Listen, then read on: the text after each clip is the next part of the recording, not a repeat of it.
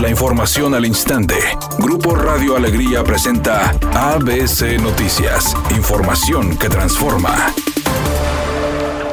El gobierno del estado inauguró la Semana de Seguridad y Salud en el Trabajo, donde se realizan conferencias y talleres con el fin de crear una mayor conciencia en los distintos centros laborales. Así lo informó el secretario del Trabajo en el estado, Federico Rojas. Hablar también de seguridad y salud en el trabajo es hablar de lo que también es parte de esta cultura del trabajo y que más adelante los vamos a invitar. Ahí en el mes de septiembre haremos la presentación de lo que tenemos por presentación de lo que es la cultura de Cuídate, que forma parte de la cultura de trabajo responsable y que vamos a compartir con ustedes cómo estamos viendo en el Estado la seguridad, la salud y hacia dónde queremos llegar todos juntos.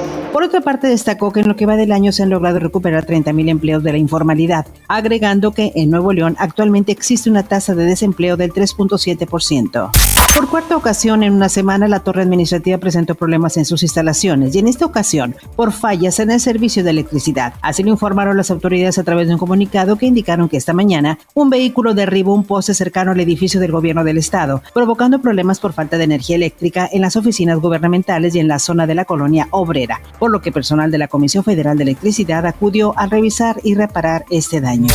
Gracias a las medidas antiinflacionarias instrumentadas por el gobierno federal, el peso mexicano inició la semana con importante apreciación con respecto al dólar estadounidense. La ganancia fue de 0.05% y esta ganancia del peso mexicano podría incrementarse si continúa la incertidumbre en la política monetaria de la Reserva Federal de Estados Unidos. Mientras tanto, la paridad peso dólar se ubicó este lunes en 19 pesos con 84 centavos.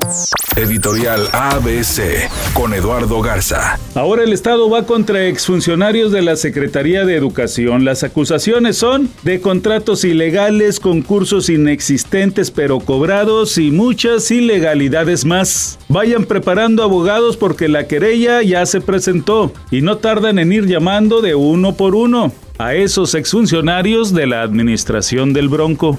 ABC Deportes informa en Los Toros el día de ayer, día histórico para México en la Plaza de Toros de las Ventas, en la Feria San Isidro. El mexicano Leo Valadez dio la gran campanada al cortar una oreja en la tarde de su confirmación a manos del Fandi. Leo Valadez en su segundo toro, el sexto de la tarde, recibió una revolcada, pero compuso prácticamente su taleguilla y salió a dar la cara por México y logra cortar una oreja muy valiosa.